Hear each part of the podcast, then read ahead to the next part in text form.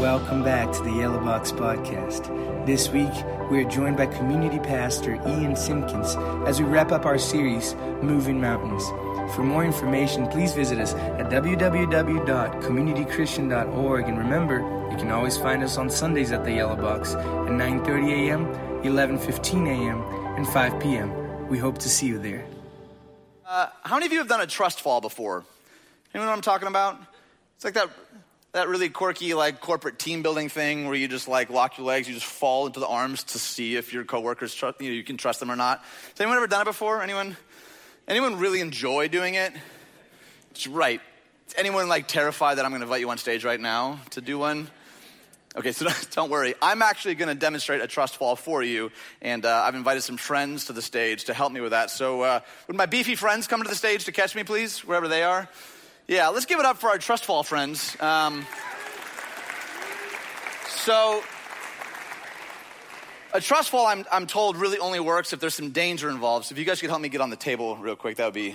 I'm kidding. I'm joking. That was like 2% laughter, 98% panic. Uh, so there, I'm to line up, and really what a trust fall needs to be is that I need to uh, lock my legs, cross my arms. I need just to fall fully into their arms. And th- these guys look trustworthy, right? the jury was really out on that one. I am not feeling great about this. I'm going to do it anyway. Let's do it. Okay. All right. This is legitimately terrifying. Um, one, two, three. Oh, wait, hold on, real quick. Before, uh, I haven't made any of you mad at me recently, have I? No? Great.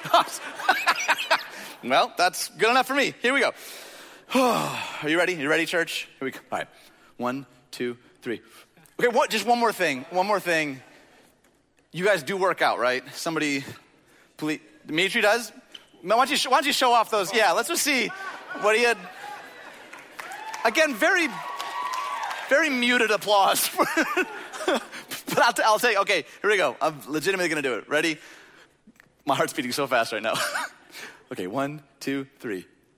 Oh gosh, woo! Thank you. Let's give it up for our trust fall friends. and while they exit the stage, uh, let's take a look at somebody who wasn't so lucky. Trust you. Oh, man. I trust you. How you doing? What do you need? Oh! What's wrong with you? I trust you. I trust you. I trust you.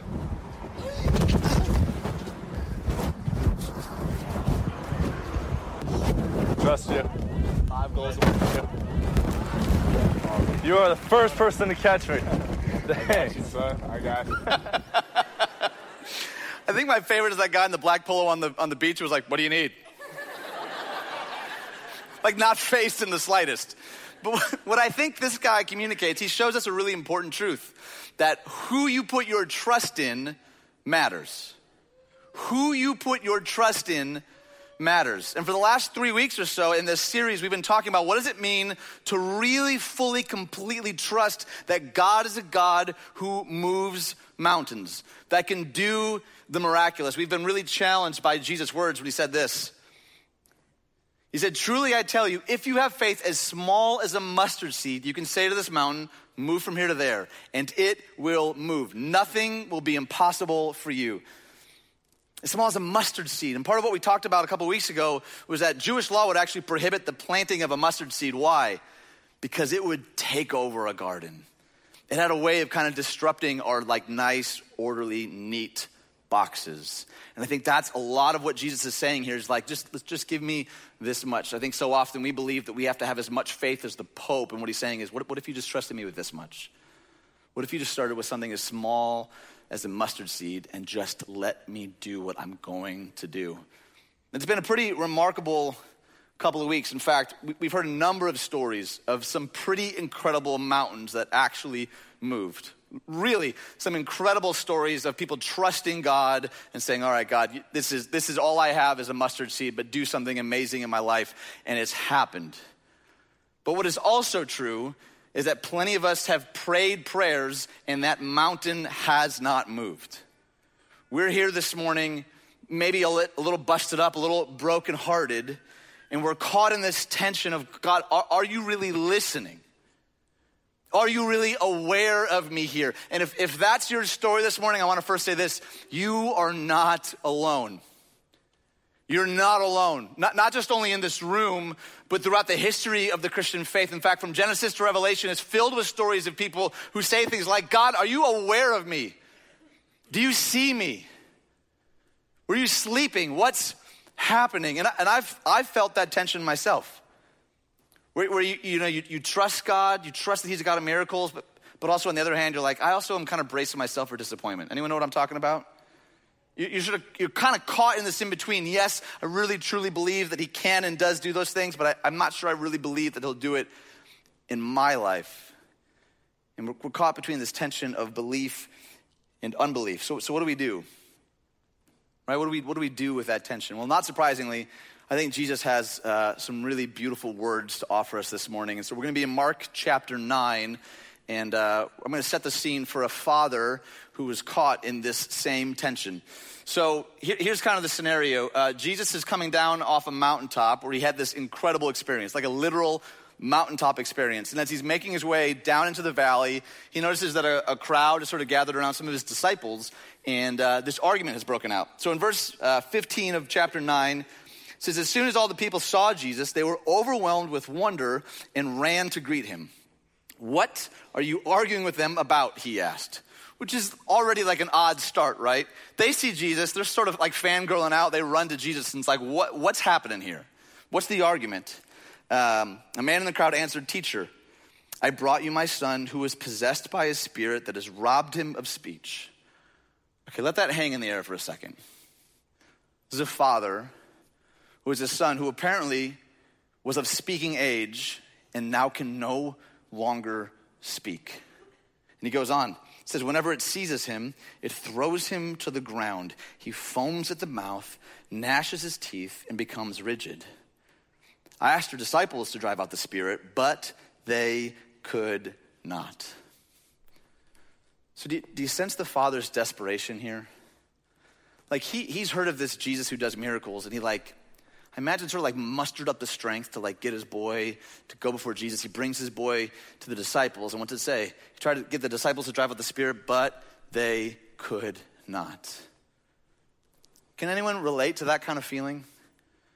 Maybe, maybe you mustered up the strength to put a prayer on the wall sometime in the last three weeks, or to actually share with a friend or a small group, or anything, just trusting that God could do something, and, and that mountain has not moved yet.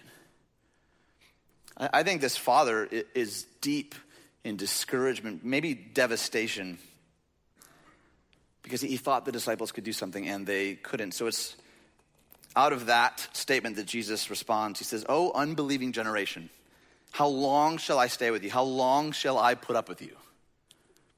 Whoa. Like, like Jesus sounds irritated at this point, right? He sounds a little frustrated but here's what I want you to know Jesus knows that his time on earth is coming to an end, and he so longs for people to really, truly get how much he loves them. Like the depth of his power. Like, can you relate to that? Have you ever had someone in your life you just longed for them to get how much you cared for them? Like how much you were rooting for them and praying for them and in their corner, and no matter how hard you tried, they just didn't get it. I don't think Jesus is mad. I think he's frustrated. He's like, man, I don't, I don't have that much time here on earth left. You're not getting it. Oh, how he wishes that they would get it. So Jesus says in verse 19, he says, Bring the boy to me. Bring the boy to me. So the Father's mountain is about to come face to face with the mountain mover. Verse 20, so they brought, they brought him, and when the Spirit saw Jesus, it immediately threw the boy into a convulsion. He fell to the ground and rolled around, foaming at the mouth. So, so this is like this spirit's last ditch effort, right? I mean, literally says the spirit sees Jesus and was like, okay, now, now is my last chance. I, I got to make this as bad as I possibly can. Now, don't miss the humanity of the story. Because this, this is this father's son. And whether you have kids or not, you can commiserate that, that that is an incredibly difficult thing to watch. And so this spirit, in sort of a Hail Mary last ditch effort, tries to make this just as painful as possible. And I think that is so true for so many of us, how easy it is to abandon our faith when we hit brick wall after brick wall after brick wall. Does anyone know what I'm talking about? He, he's like, he's at the feet of Jesus, and the Spirit takes this one last ditch effort, and I imagine he's got to feel absolutely heartbroken. He's watching his boy in pain again. In fact, things are maybe getting worse and not getting better. Have you ever felt like that in your own journey, in your own walk? I mean, I'm, I'm praying this prayer. I'm trying to be faithful, and things seem to be getting worse, not better. God, where are you? What are you doing in this? And the story continues. Verse 21 Jesus asked the boy's father, How long has he been like this? From childhood, he answered. Okay, so real talk. Why is he asking questions in this moment? Like, I'm reading that, I'm thinking, man, heal first, ask questions later. What are you doing, right? Like, what an, what an odd exchange. And I think this actually shows a really important part of Jesus' character because my guess is Jesus actually already knows. He knows how long the Father has been dealing with this, but he enters into the humanity of the Father's pain right? Jesus isn't just walking around with some magic wand like healing, healing, lame can walk and blind can see. Isn't that great? He enters into, he touches lepers and he looks fathers in the eye and says, How long have you been carrying this burden? How long has this been weighing on you? Jesus isn't interested in just simply waving a wand and making it go away, but he, he enters into the story. He enters into the humanity of this father. And I think it shows something pretty profound because what does the father respond? Essentially, he says, a long time. Long time. We don't know how old the boy is, but essentially his response is, long time. And my guess is, you know, in a room this size, maybe some of you during this series you were inspired to, to pray about a, a mountain in your life, but my guess is there's plenty of us that are like, I've been praying for a mountain for a long, a long time. This has been going on for months years, decades. And you're here this morning thinking, I, I don't know how much more energy I have left for that. Maybe the mountain you've been waiting to move is debt or an illness or a relationship or a relationship to be repaired or an opportunity or clarity. I don't know what that mountain is. But I know that God enters into the midst of our pain and suffering. We meet Jesus in a really powerful way in our pain, in our sorrow. And I'll admit to you, I don't wait well. Like, has anyone ever like screamed at a red light for taking too long? Anyone? You can't lie. This is church. This is. Okay, has anyone ever like screamed at a red light for taking too long only to go home and binge watch The Office for 12 hours? You're like, what was I in a hurry for? Where am I going? Like, I'll take the bag of popcorn out of the microwave two minutes early just because I really want popcorn right now. Like, I'll waste half the bag of kernels because I need popcorn. I cannot wait that extra two minutes. I do not wait well. But what I have found is that often in the midst of that waiting, that is where God has shown up the biggest in my life. When I was without answers, without equilibrium, when all I had was God. When it, when it seemed that everyone else had fallen away, all answers fell flat, and all I had was God. There have been seasons where I would look back now and I think, man, I wouldn't wish that on anybody. But I can tell you without a shadow of a doubt, some of those seasons are when the roots went down deepest. You know what I'm talking about? You're like, God, you're all I have. God enters into the waiting, and this story reminds us that mountains can move even when the wait is long. Mountains can move even when the wait is long. The wait can be a place that doubt can grow, but it's also a place where faith is strengthened and the roots go down deep. So this father is smack dab in this, this tension, this waiting. And he goes on to tell Jesus that this spirit will often like throw the boy into water or fire to kill him. He's witnessed this. And this is what the Father says But if you can do anything, take pity on us and help us. If you can do anything, take pity on us and help us. Now, the word pity is the word splachnon. Let me hear you say splachnon. Okay, that was pretty good, but if you're like not, is more phlegmy than that? Like if you're not spitting on the necks of the people in front of you, you're not doing it right. So let's try it one more time. One, two, three. It's inspirational. That was very good. Uh, splachnon literally means like guts or bowels, which it kind of sounds like that, right? Splachnon sounds like something that would be in your guts or bowels, which feels like a weird place for that kind of word, right? If you could do anything, just take bowels on us. Like, take, ugh, what? No. What this meant for an ancient Jewish audience, though, the, the bowels, the guts, was like the deepest seat of the emotion and will. It's kind of like you ever before buying a house or going for a job or whatever, you're like, oh, I just feel it in my gut, right? I feel it in my gut. And that's what the Father is saying here. He's saying, if you can do anything, man, I, it's not just the healing. I want you to like, just, I want you to feel this with me. And that's such an important reminder that G- Jesus enters into that, that like, like stomach churning, like even scripture says that even when we don't have words, the Spirit intercedes on our behalf when all we have are groans just deep in our gut. And this is what this father is communicating here. But did you notice what he said at the beginning of that statement? He said, But if, but if you can do anything. Which to me, at just a quick read, seems like this father's faith is shaky, doesn't it? Like he's standing before Jesus, he knows his reputation. And even standing face to face with Jesus, he's like, But if if you can do anything. And I find that particularly encouraging because I've heard in different faith circles this idea that, like, oh, so and so wasn't healed, or this person didn't get that job because you didn't believe enough, you didn't have enough faith. And I would say that's a great position to have if it wasn't for the Bible. Because the Bible is filled with stories of people like, I don't even, I don't even know if you're capable of that, God, but if you are, please show up in a powerful way. This, this but if to me communicates something really powerful because this father's faith was not like the superhero faith that we often kind of dream of. It's on life support at best, which communicates, I think, another important truth that mountains can move even while we doubt.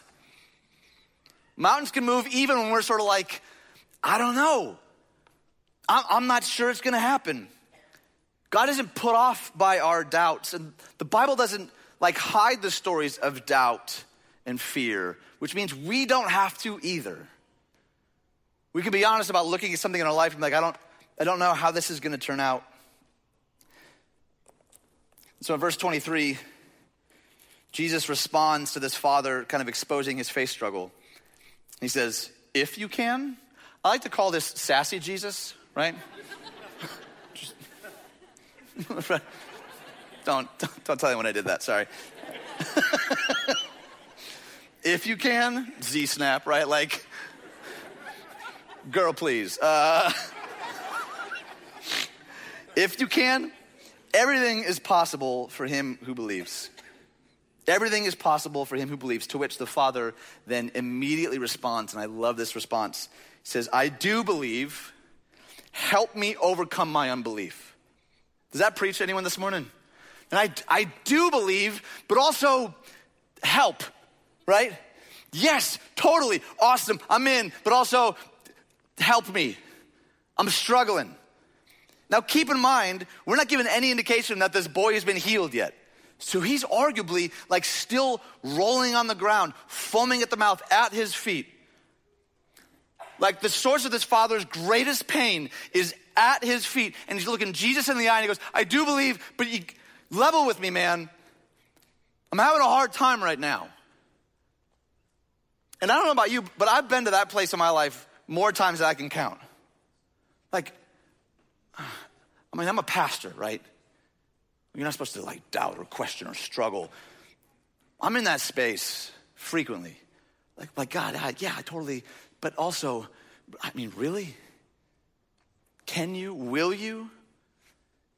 And I think this, this father reveals a really beautiful part of his heart this honesty before Jesus.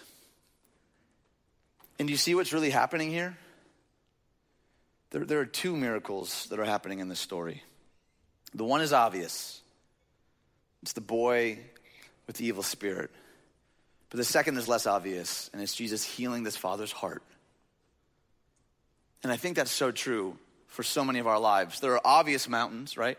God, do this thing, take away this thing, provide this thing. And those are often very good, holy, righteous prayers. But I, I can't help but wonder if sometimes God isn't also saying, Yeah, but I want to heal you too. Or I want to heal your heart. What's going on in there? I think often we get so fixated on what we think God should be doing that we often miss what God is doing in our own lives, with my own heart, with my own soul, with my own mind. The, the Father came for his son's healing, but he got a healing of his own heart as well. His, if you can do anything, turns into, I do believe. He's beginning to sort of trust fall again, right? When, when we're tempted to sort of begin to fall and kind of brace ourselves, that's the bracing of self reliance of pulling ourselves up by our bootstraps, of doing it myself. I don't need anyone, especially and particularly God. But he's beginning to trust again. I, I do believe, but help me. Help my unbelief. Which I think communicates that mountains can move in unexpected ways sometimes. Sometimes they'll move in ways that we never expected. Sometimes, rather than calming the storm, he gives us peace in the midst of chaos.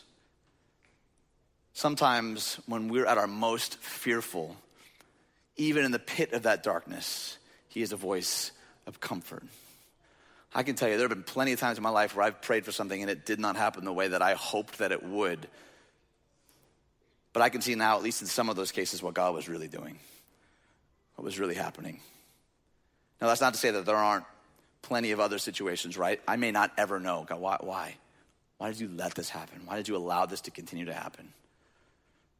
But it's in that tension of belief and unbelief that I believe that the roots go down deep. So I got to ask is there something in your heart that needs healing this morning? Maybe something deep inside that you, you know has been turning for a while because here's what I know to be true. Sometimes the heart of the matter is a matter of the heart. Sometimes when you strip it all away, when you boil it all down, that, that's what's really going on. Sometimes the heart of the matter is a matter of the heart. What would it look like to say, God, heal my heart? Help me to be a source of grace and mercy and truth wherever I go. Because Jesus heals both the boy and the father. Because what he desires, first and foremost, is our faith, is our relationship. The author of Hebrews put it this way He says, Without faith, it's impossible to please God. Without faith, it's impossible to please God, which is a weird statement, right? I remember used to always really reading that in such a, such a like a like an aggressive way, like, well, gosh, I guess faith is just this thing I got to get better at to like check off on the list. But what I think that really is communicating is that God is first and foremost after our heart. He's not interested in just simply doing some cool things. He said, No, I, I, want a relationship with you. I want you to know me, and I want to know you. And I, I mean, think about that. All of our best relationships are wired that way, right?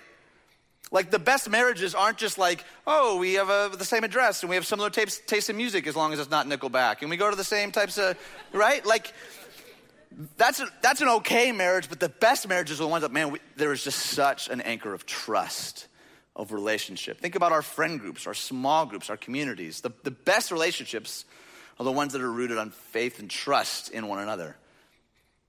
And we're not perfect and we make mistakes, but I think that's what God is ultimately after. Will you really trust me? Not just with your Sunday mornings, not just around your church friends, but with your life, with your whole heart. I think we grow in our relationship with Jesus the more that we trust him, even when our trust is put to the test. I think Jesus even meets us in our suffering. I heard a Russian pastor years ago, he said something like, Christians are kind of like nails. The harder you hit them, the deeper they go. The harder you hit them, the deeper they go. Has anyone experienced that before? Like again, I don't know that I would wish this on anyone, but I know that in this season, in this difficult, in this pit of grief and sorrow and fear and uncertainty, God grew my faith so much deeper than I even knew possible. Because God's after our heart. He's after us fully and completely. So today, as I mentioned, is a really, really special day. It's maybe my favorite day of the year. We call it Baptism Sunday. And baptism is simply this it's an outward sign of an inward spiritual reality. It's drawing a line in the sand, it's driving a stake in the ground, it's saying, I'm all in. When someone goes under the water, they identify with Christ, his death and his burial, but when they come up out of the water, they identify with his resurrection and the newness of life that God invites us into. And there are plenty of people who have already decided that today is the day. But my guess is there's just as many people who came today, maybe you came with high expectation or no expectation at all, that you, even in this moment, you're wondering, is he talking right at me?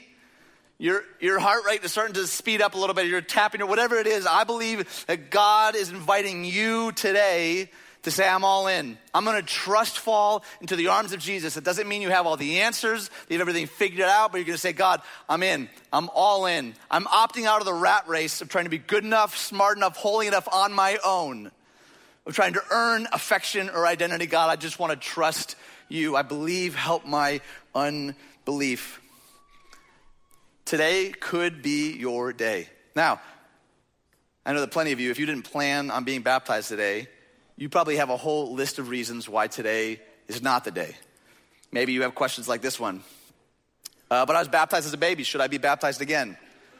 I'm not going to unpack all of the theology here, but the, as best we can understand, every experience of baptism in the New Testament is an adult making a conscious decision to trust fully in Jesus. And I would say this even if you were baptized as a baby, getting baptized as an adult is, is, is really an affirmation of what I believe your parents longed for you all along.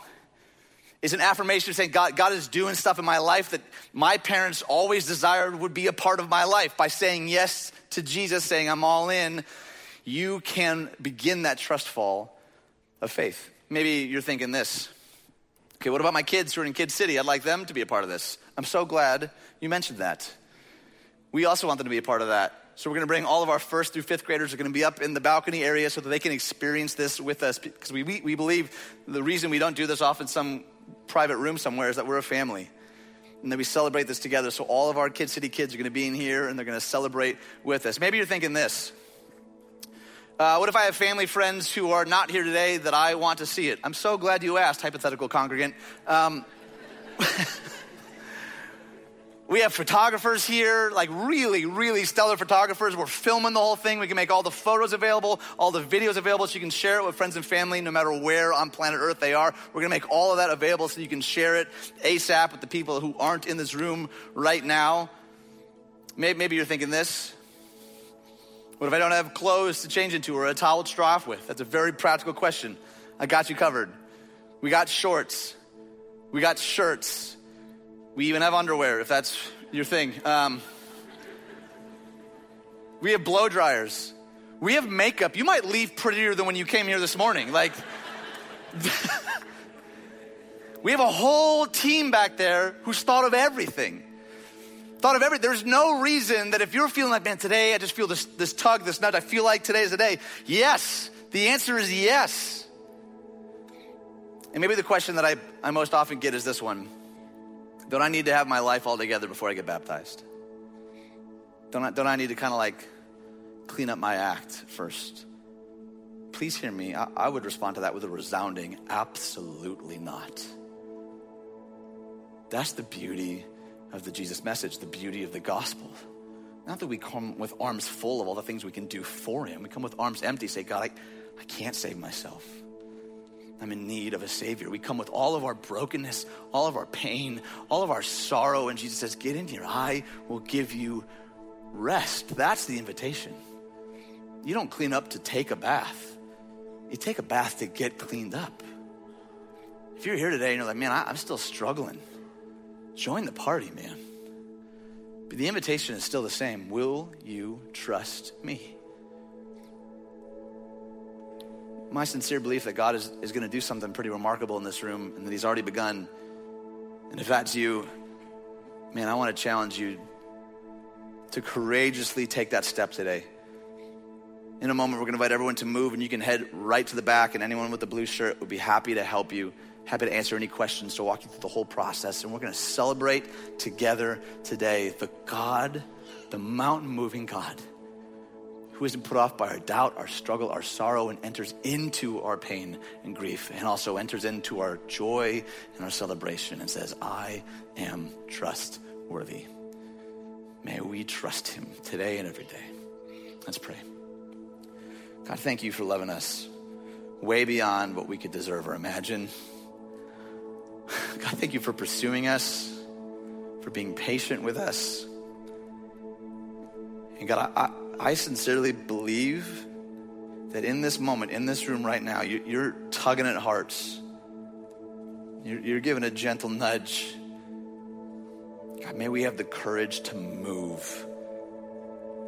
Not because of the answers that we have, or even the strength of our faith, because we're trusting in a God who moves mountains.